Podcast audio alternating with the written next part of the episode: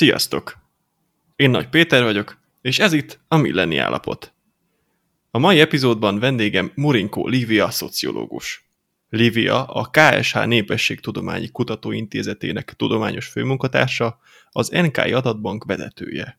Egyik főbb kutatási területe a felnőtté válás. Egyebek mellett én is erről faggattam. Tartsatok velünk!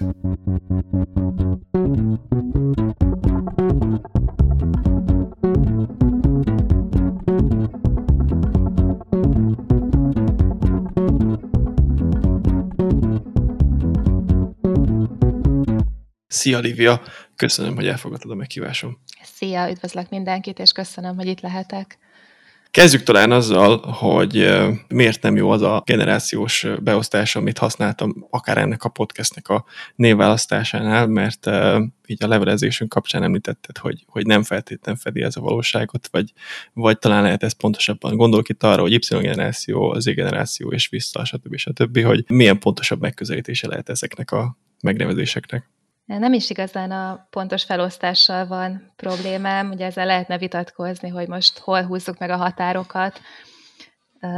Az egész generáció elmélettel inkább, hogy talán Mannheim írt erről először még a 20-as években, 1920-as években, hogy fiatal korban bizonyos fontos történelmi események, társadalmi környezet meghatározó az emberek életében, amivel egyet tudok érteni, és ő azt mondta, hogy ezek a közös élmények, egy közös kulturális kontextus, ezek egyfajta generáció tudatot alakítanak ki. És ebből valahogy megszületett egy ilyen leegyszerűsítő koncepció, hogy ami jól eladható egyébként, hogy vannak egymás követő generációk, amelyek különböznek egymástól, lehet akár a a digitalizációhoz való viszony, vagy a világhoz való viszony alapján, és ugye ehhez az kéne, hogy legyen egy egységes ismeret a világról, vagy egy egységes értelmezés annak, hogy mi történik a világban, és fiatalkorban ez a hatás, ez mindenkit egyformán érjen, és szociológusként viszont szerintem nagyon fontos a társadalmi különbségek figyelembevétele, osztályhelyzet például, hogy ugyanazokat a történelmi időszakokat különböző helyzetű fiatalok teljesen másként élik át. És kéne, kéne egy egységes média reprezentáció is ennek a valóságnak, ami egyre kevésbé van meg szerintem. Tehát biztos volt egy, egy ilyen úgymond aranyidőszak, amikor megvolt az, hogy mindenki ugyanazokat a tévéműsorokat nézte, rádiót hallgatta, ugyanazok a hírek jutottak el az emberekhez, és akkor tényleg sokkal könnyebben kialakulhatott egyfajta egységes kép arról, hogy mi van Magyarországon vagy a világban. De most, hogy mondjuk a Facebookról olvassuk a híreket, ír, írnak erről sokat, hogy a Facebookon egyre inkább azokat a híreket látod, ami alátámasztja a te világnézetedet, és nagyon különböző világokat látnak az emberek maguk körül. Nincsen egy egy tévé adó, amit mindenki néz, egy műsor, ami elé mindenki leül, fogyasztási preferenciák is nagyon mások. Tehát én, én nem látom ezt, hogy, hogy azok, akik mondjuk most 20 évesek, ők annyira egységes generáció tudattal rendelkeznének. Persze globális világban élünk, és mindenkihez eljut minden, és vannak azért közös pontok, mondjuk közös események, amit mindenki átél, de hogy hogy éli át, mi hogyan hat az ő életére, aztán az, az nagyon különbözhet, és nagyon különbözhet attól függően, hogy milyen társadalmi helyzetben van ő, vagy a szülei, vagy a barátai. Ez érdekes, mert hogy ezt a kérdést ilyen, ilyen médiafogyasztási szempontból még nem igazán nem igazán vizsgáltam, de amúgy teljesen jogos, és az is, amit a Facebookról mondasz, tehát, és egy csomó más közösségi média oldal, vagy, vagy igazából mi magunk is azt csináljuk szerintem, legalábbis én is ezt látom sokszor, hogyha hogyha valami úgy megtetszik, akkor annál ragadok le, és, és ott, ahol, ott, ahol nagyon-nagyon ellenkező véleményekbe, meg, meg hírekbe, meg, meg anyagokba futok, ott nem biztos, hogy naponta ülni fogok, mert, mert igazából úgy, hogy engem ez érdekel, és szeretem, szeretem ismerni a tényeket, meg közéletben mondjuk otthon lenni, még úgy sem olvasok el minden oldalt, meg minden, minden részt, és a, az átlagember az meg pláne nem. Tehát, hogy neki mondjuk be van járt valami, és akkor az alapján tájékozódik, és hát épp ezért veszélyes az, hogyha hogyha egy-egy ilyen meghatározó médium, vagy mondjuk a, a közmédia, ahogy, ahogy kinéz most, az, az olyan irányba megy el, amilyenbe. Tehát, hogy most, most tényleg nem mondhatom azt semmire, hogy, hogy az, az egy, egy olyan dolog, hogy bárki teljesen bátran tud tájékozódni bele, legalábbis nagyon ritka. Hát ez teljesen így van, és másik dolog, hogy annyi információ ér minket naponta, hogy lehetetlen egyébként teljesen széleskörűen tájékozódni. De természetes, hogy hogy kiválogatunk néhány forrást, amit aztán követünk, csak hát fennáll a veszélye, hogy akkor tényleg csak egy kis részét látjuk annak, ami körülöttünk van. Ezeknek tudatában szerintem nagyon nehéz egy ilyen nagyon részletes generációs mepet, térképet megalkotni, hogy akkor most milyenek vannak, és tényleg náluk mi a közös, és mi teszi őket közössé, vagy mitől lesznek hasonlóak, de akkor ez a mostani, ez így nem, nem annyira működik szerinted. Ez szerintem nagyon nehéz ilyet megalkotni. Egyrészt nagyon felgyorsultak a, a, akár a technológiai változások is, és lehet, hogy csak 20-30 év múlva látjuk majd azt, hogy mi volt az mondjuk a 2020-as évekből, ami tényleg meghatározó volt, és ami alakította az akkor fiatalok életét, vagy világszemléletét. A téma, ami, ami miatt én, én téged meghívtalak, és amiről beszélni szeretnék, az a felnőtté válás, és ez most generációtól függetlenül érinti az embereket, tehát hogy előbb vagy utóbb, aki most tizenéves, az még valószínűleg előtte áll mondjuk ez a rész, hogy felnőtté kell válnia, meg kell komolyodnia, mondjuk úgy, vagy, vagy el kell határoznia magát, stb és aki meg, aki meg ezen túlment, tehát hogy ő is egyszer válaszút elé érkezett, vagy ő is hozott döntéseket, és, és előbb-utóbb azt mondta magáról valószínűleg, hogy felnőtt vagyok most már. Hogy határozod meg a felnőtté válást, mint szociológus? Hát, szociológusként a szociológusok elsősorban különböző életesemények alapján szokták ezt vizsgálni. Ugye alapvető feltétel, hogy valaki 18 éves legyen már, mint jogi felnőttség határa, és onnantól kezdve viszont ez már egyre képlékenyebb, hogy milyen életeseményeket veszünk figyelembe. A klasszikus megközelítés az, hogy az a felnőtt, aki befejezte a tanulmányait, elkezdett dolgozni egy stabil állásban, anyagilag független, önállóan lakik, tehát nem a szüleivel él, van tartós párkapcsolata, esetleg házas, és gyermeke született.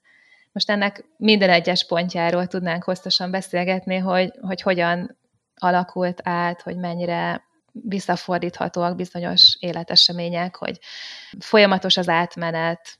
Összességében az életeseményekkel egyre nehezebb meghatározni, hogy mi az a felnőtté válás. A másik megközelítés, hogyha az érintetteket kérdezzük, hogy most ő felnőttnek érzi-e magát, vagy nem.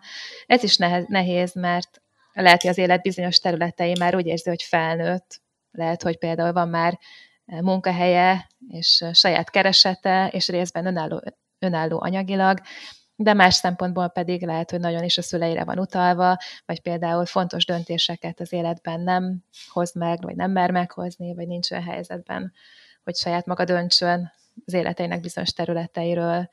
Tehát általában azt mondják az emberek, hogy mitől felnőtt valaki, a legtöbben azt mondják, hogy, hogy felelősséget tud vállalni a döntéseiért, felnőttnek érzi magát, és az, hogy, hogy pontosan az élethelyzeten milyen, az kevésbé számít. A szociológiában, társadalomtudományokban azt mondják, hogy már intézményesült egy olyan életszakasz, ami a, a kamaszkor és a felnőttkor közé esik. Egy ilyen átmeneti életszakasz, amit különböző nevekkel illetnek, posztadolescencia, a fiatal felnőttkor például.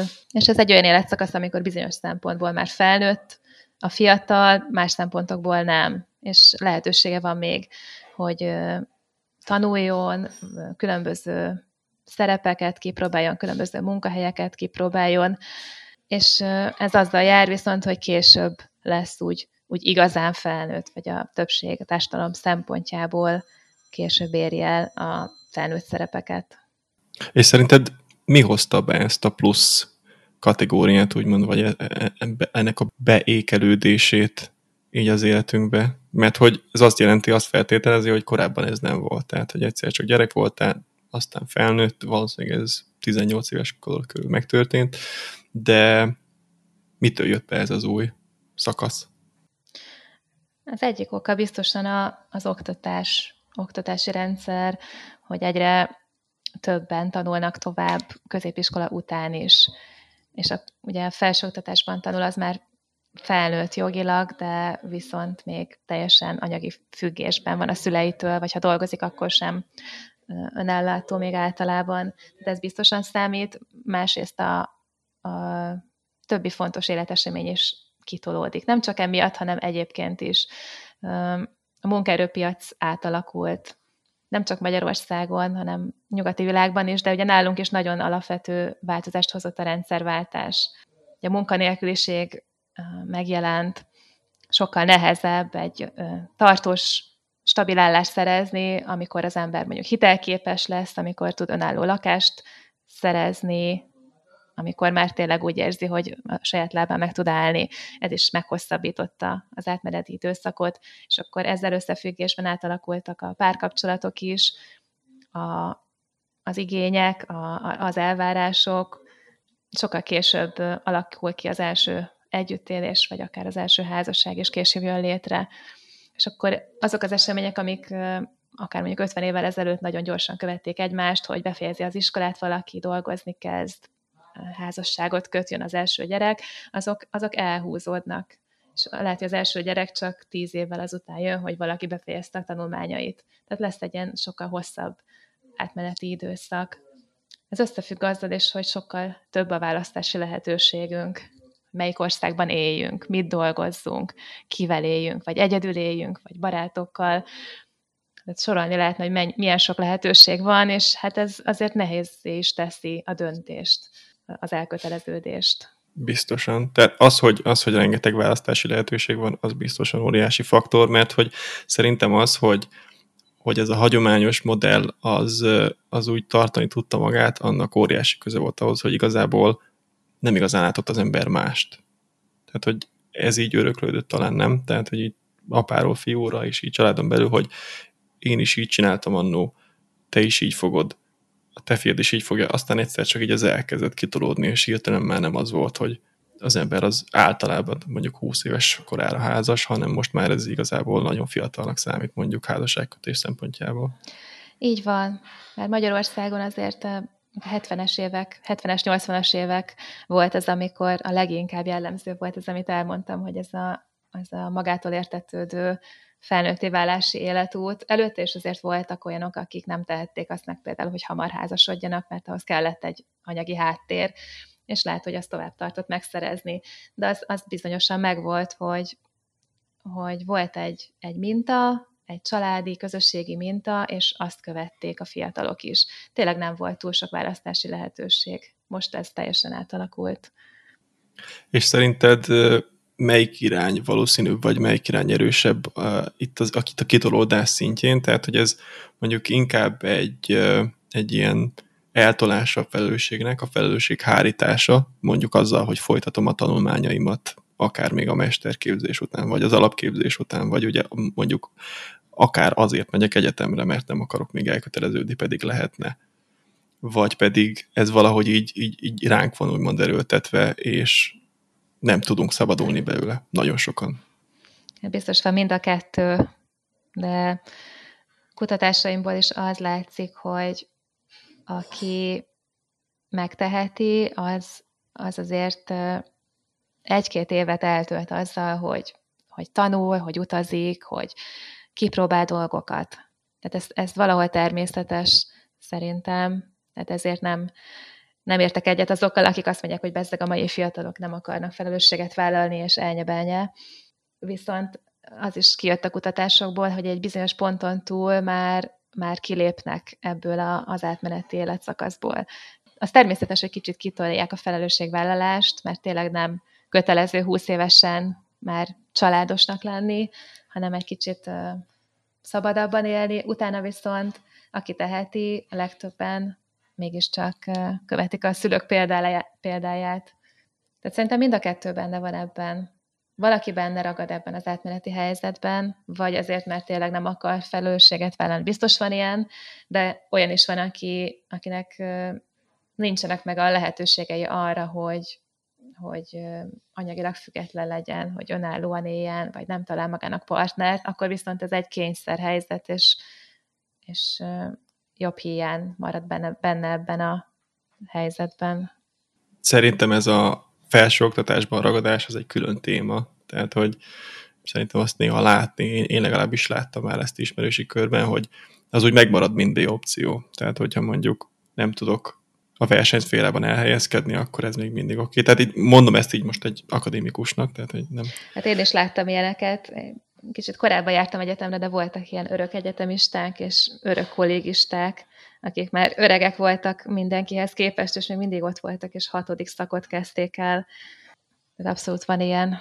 Gondolunk itt a 35 éves hökelnökre például, vagy igen, igen, igen. Hasonló, hasonló esetek. É, az azért talán már egy kicsit, kicsit úgy a, tényleg a másik oldal, tehát a, amikor nem tudom, hogy, hogy mi legyen belőle, de, de tény az, hogy valamilyen szinten ezt így, ezt így nem lehet elkerülni. És ugye én itt a, a legtöbbet a, a felnőtté válás életút előzményei és kimenetei a 2000-es években Magyarországon című tanulmányodból inspirálódtam, és, és az alapján próbálom itt ezeket a témákat végigvenni, de, de igazából neked nagyon összefüggnek ezzel más témáit, tehát, tehát hogy kutatsz te párkapcsolatokat felnőtté váláson kívül, meg családdal kapcsolatos dolgokat, attitűdöket, ezek, ezek hogy függnek össze a te munkádban, és hogy döntöd el, hogy éppen melyiket kutatod, és hogy, hogy hasznosítod az egyik témában tanultakat a másik kutatásánál? Ez kicsit ciklikus nálam, hogy hol a felnőtté válással foglalkozom, akkor kicsit úgy túl sokat foglalkoztam vele, akkor szeretnék már mással, és akkor inkább a párkapcsolatok témája felé fordulok. Aktuális események is adják az apropót. Most például inkább a házasságkötésekkel és a párkapcsolatokkal szoktam foglalkozni, annak kapcsán, hogy nagyon megnőtt a házasodási hajlandóság Magyarországon az elmúlt években, és akkor ugye sok kérdést is kaptam, hogy ez mitől lehet, milyen következményei lesznek, mi történik egyáltalán, és akkor e- ez irányba fordultam inkább.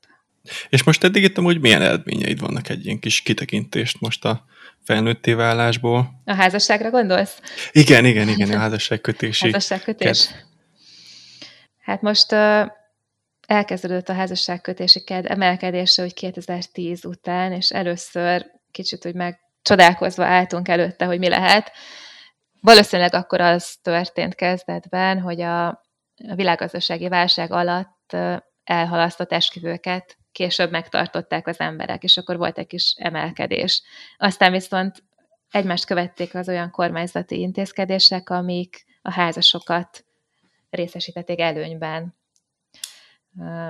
Volt a adókedvezmény bevezetése, akkor a csok különböző változatai, ami ugye egyre bővült, és bizonyos támogatási típusok csak annak elérhetők, aki házas. És a világon egyedülálló, hogy 2020-ban is nőtt a házasodás, házasságkötések száma Magyarországon, miközben szinte mindenhol, ahonnan infónk van, csökkent a koronavírus járvány miatt. És nálunk ez egyértelműen a kormányzati támogatások miatt történt. És ami érdekes, hogy azért volt lehetőség arra, hogy ennyire sokan összeházasodjanak, mert rengetegen éltek élettársként együtt. És nyilván az fog hirtelen pikpak egy támogatás miatt összeházasodni, akinek már megvan a jövendőbeli, és pont amiatt, hogy sokan éltek élettársként, pont emiatt tudott nagyon megnőni a házasodási hajlandóság Magyarországon. Tehát itt nem arról van szó, hogy most hirtelen mindenki konzervatív lett, és mindenki házasodni szeretne, és nem értenek egyet az élettárs együttéléssel, hanem hogy pont, hogy, hogy nem annyira számít. Ez szerintem pont azon mögötte, hogy a sokak számára ez egy papír, egy szükséges dolog, hogyha ilyen jó támogatást adnak, amit ki lehet használni, akkor miért ne? Tehát szerintem pont azt mutatja, hogy Magyarországon ez átalakult, és hogy sokak számára a házasság az nem olyan központi érték, mint régebben volt, de aztán ki tudja, lehet, hogy majd húsz év múlva mégiscsak azt látjuk, hogy kicsit visszafordult az emberek értékrendje, vagy a véleménye, kicsit visszahat majd lehet a, ez a sok házasságkötés a házasság megítélésére. Vicces, mert mikor azt mondtad, hogy ugye 2010-es évek elején talán még az a világgazdasági válság hatása volt, hogy így elhasztott esküvők, mert most, most szerintem pont ez van, hogy 2020-ban nem igazán lehetett tartani esküvőket, és akkor így most idén, meg jövőre valószínűleg egy csomó ilyen le fog csapódni, de persze, tehát ettől függetlenül, hogy mondjuk nem lehetett konkrét vacsorákat tartani, ez, ez még, még így is elképzelhető, de amúgy meglepett, hogy még tavaly is tudott ez nőni. Igen, amikor csak lehetett házasodni, akkor nagyon sokan házasodtak, biztos nagyon sok lagzit elhalasztottak, csak magát az esküvőt megtartották. Így van, így azt teljesen biztos, hogy abból nagyon sokat elhalasztottak. Érdekes amúgy csak, hogy az, ahogy te is mondtad, ez így rengeteg embert kizár a támogatásokból. Mondjuk azoknál biztos nem probléma, akik eleve élettársi viszonyban éltek, ahogy mondtad, mert akkor lehet, hogy volt akkor ösztönző egy-egy támogatás, hogy jó, hát akkor mégiscsak összeházasodunk, mert nekünk az, az annyira nem fontos, de, de valahogy olyan csoportok kimaradnak, ahol ez nem biztos, hogy nem biztos, hogy megoldható, vagy nem biztos, hogy akarják.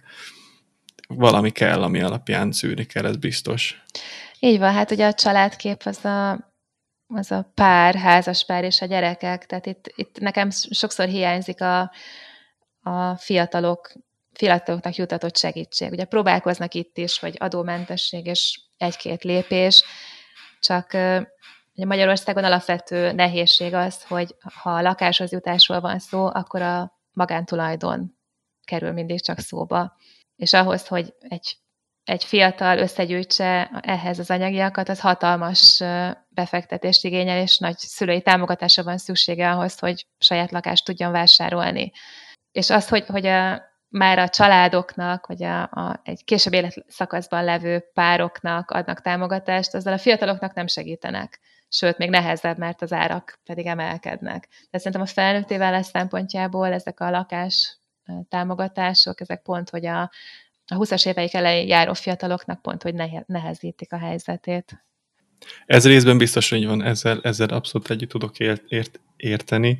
Ehm, tényleg az van, hogy valahogy azt beárazza a piac ezeket a dolgokat. Tehát ez, ez kicsit olyan, mint mikor nem tudom, adókedvezményt adnak valamilyen termékcsoportra, és akkor így egy ideig olcsó lesz, aztán szép lassan benyeli azt a kedvezményt mondjuk a, az előállító, vagy a forgalmazó, vagy, vagy valamelyik ilyen szereplő a láncban. És kicsit itt is ez van, hogy annyira általános lett egy-egy ilyen kormányzati támogatás, hogy a piac beárazta, és annyival mentek fel az árak, csak hogy közben meg, meg vannak olyan csoportok, például ugye a fiatalok, tehát most 20 évesen nem mindenki tud ilyen dolgokra esetleg pályázni, vagy, vagy egyedülállóként, vagy élettársi kapcsolatban, vagy akár komoly párkapcsolatban, de még nem házasként ilyen dolgokra pályázni, és, és így a lakás, lakáshoz jutás tényleg egy olyan helyen, ahol ez egy ilyen óriási dolog, a nagyon fontos dolog már, mint tehát, hogy valahogy ez a, ez a bérlői dolog, ez csak egy ilyen átmeneti állapotnak van tekintve, ez így egy, egy komoly érvágás tud lenni. Igen, nemrég vettem részt egy kiváló diszertáció vitáján, Kovács Bence volt a szerző, és ő pont arról írta a diszertációját, hogy a szülők szülői segítség hogyan változott abban, hogy a fiatalok lakáshoz jussanak.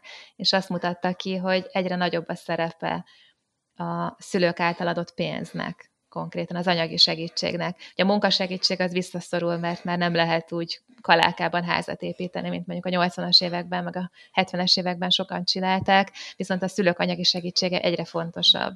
És itt eljutunk oda, ami szerintem megint csak nagyon-nagyon lényeges a felnőtté válás kapcsán is, hogy a fiatalok szüleinek a társadalmi helyzete, gazdasági, anyagi helyzete, az nagyon meghatározza azt, hogy milyen lehetőségei vannak a fiataloknak. Hogyha szülő tud segíteni, akkor, akkor lehetősége van a fiatalnak arra, hogy, hogy tovább tanuljon, hogy próbálgassa magát, hogy nem muszáj rögtön munkát vállalni, nem muszáj gyorsan családot alapítani, viszont hogyha már úgy érzi, hogy szeretne mondjuk saját lakást, mert szeretne elköltözni például, akkor a szülő, szülői segítséggel ezt meg tudja tenni. Vagy hogyha bármilyen nehézséget támad, akkor tudja, hogy számíthat a szüleire. Ez egy olyan hatalmas segítséget jelentett szintén egy ilyen biztonsági háló. Hogyha nem jól dönt esetleg a rengeteg opció közül, nem jön be valami, akkor számíthat a szüleire.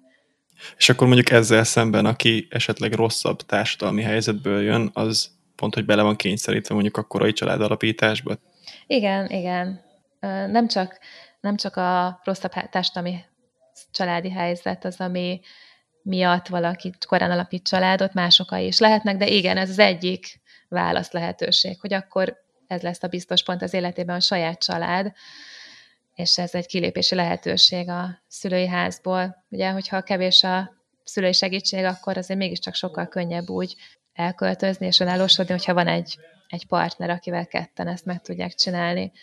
A másik lehetőség, hogy nagyon sokáig a szülői házban maradnak. Erre is sok példát látom a kutatásomból, hogy sokan vannak, akik ugyan lehet, hogy van munkahelyük, de nem keresnek túl jól, vagy nem elég stabil a munkahely, és nincs is lehetősége arra, hogy elköltözön a szüleitől, és akkor bent ragad a szülői házban. És hogyha nem talál stabil partnert, akkor ez akár ö, állandósulhat is. Tehát akkor egy ilyen hosszú távú együttélés lehet a szülőkkel, ami viszont, hát ez főleg férfiaknál lehet látni, ami viszont utána rontja az ő helyzetét a párkapcsolattalálásban, és kialakul egy ilyen ördögi kör, hogy nincs partnere, mert a szüleivel él, és a szüleivel él, mert nincs partnere. Igen, igen.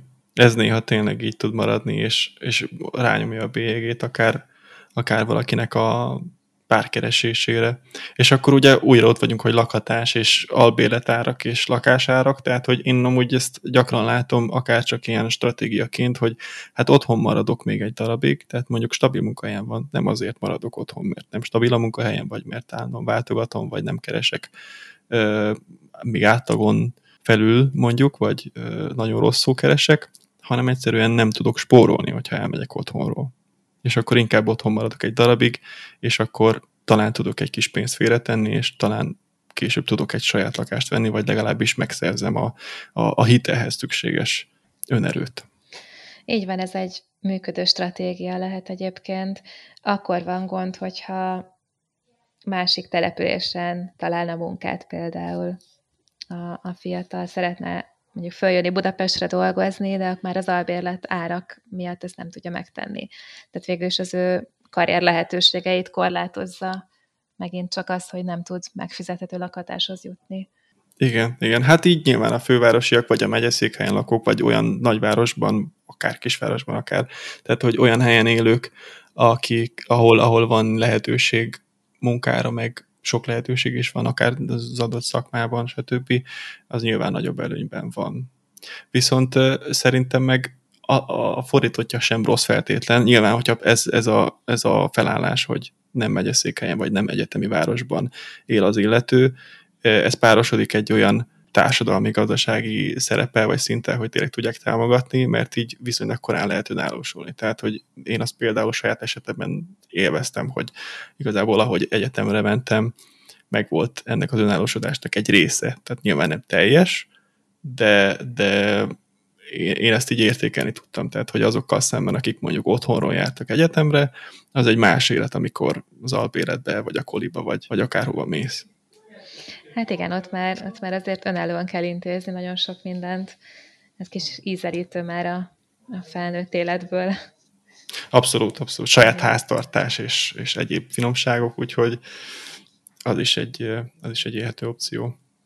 Még a lakhatásról jutott eszembe egy dolog, hogyha hozzá szabad fűzni, hogy szerintem az is egyébként formálja az egymást követő generációk életútját, hogy amikor ők szeretnének lakáshoz jutni, akkor milyen lehetőségeik vannak. Hogy ebben is voltak bizonyos ciklusok, hogy könnyen elérhetőek a, a lakáshitelek, vagy a lakásárak, ugye is hullámokban ugrottak meg. Volt időszak, amikor még jobban megfizethető volt, aztán kevésbé, aztán gazdasági válság, utána megint új helyzet lett, tehát ezek a ciklusok is azért nagyon befolyásolják azt, hogy mi történik. Vagy például azt, hogy a diák munka mennyire elérhető. Mikor én voltam egy egyetemista, akkor szinte nem volt semmi, és most voltam egy ilyen kis konferencián, nem most, két évvel ezelőtt, és ott meglepve tapasztaltam, hogy, hogy viszont nagyon sok egyetemista főiskolás dolgozni tud nappali tanulmányok mellett. Abszolút.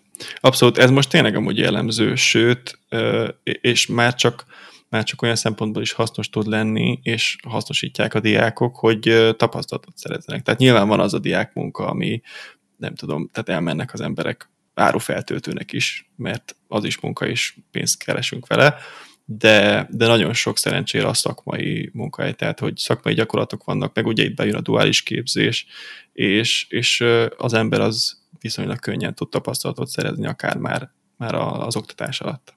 Igen, ez tényleg nagyon hasznos, és még egy áru feltöltői tapasztalat is számíthat, tehát több, mint a, a semmi tapasztalat.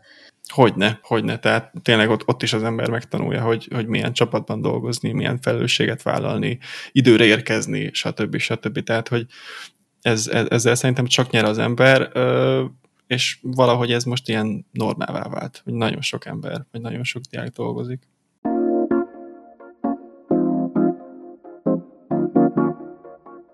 Nekem egy, egy, egy ilyen dolog még megmaradt ebből a tanulmányból, amit, amire most el akarok kérdezni, hogy az volt az egyik, hát nem is, nem is ennek a tanulmánynak volt a megállapítása, de valami, talán valami másra utalt, de a lényeg az, hogy ez a hagyományos életút, vagy ez a modell, amikor az ember tényleg az elvárt időben végzi el az iskolát, a tanulmányait, megy el dolgozni, alapít családot, aztán jön a gyerek, tehát hogy ez az éppen adott időben az elvárt terv szerint halad, valahogy azok boldogulnak később a legjobban, azok a legelégedettebbek és a legsikeresebbek az életben. Hogy ez azért van, mert a társadalom visszaigazolja, hogy ezt most így, jól csinálták, vagy ez működik valóban jól, vagy ennek mi az oka szerinted?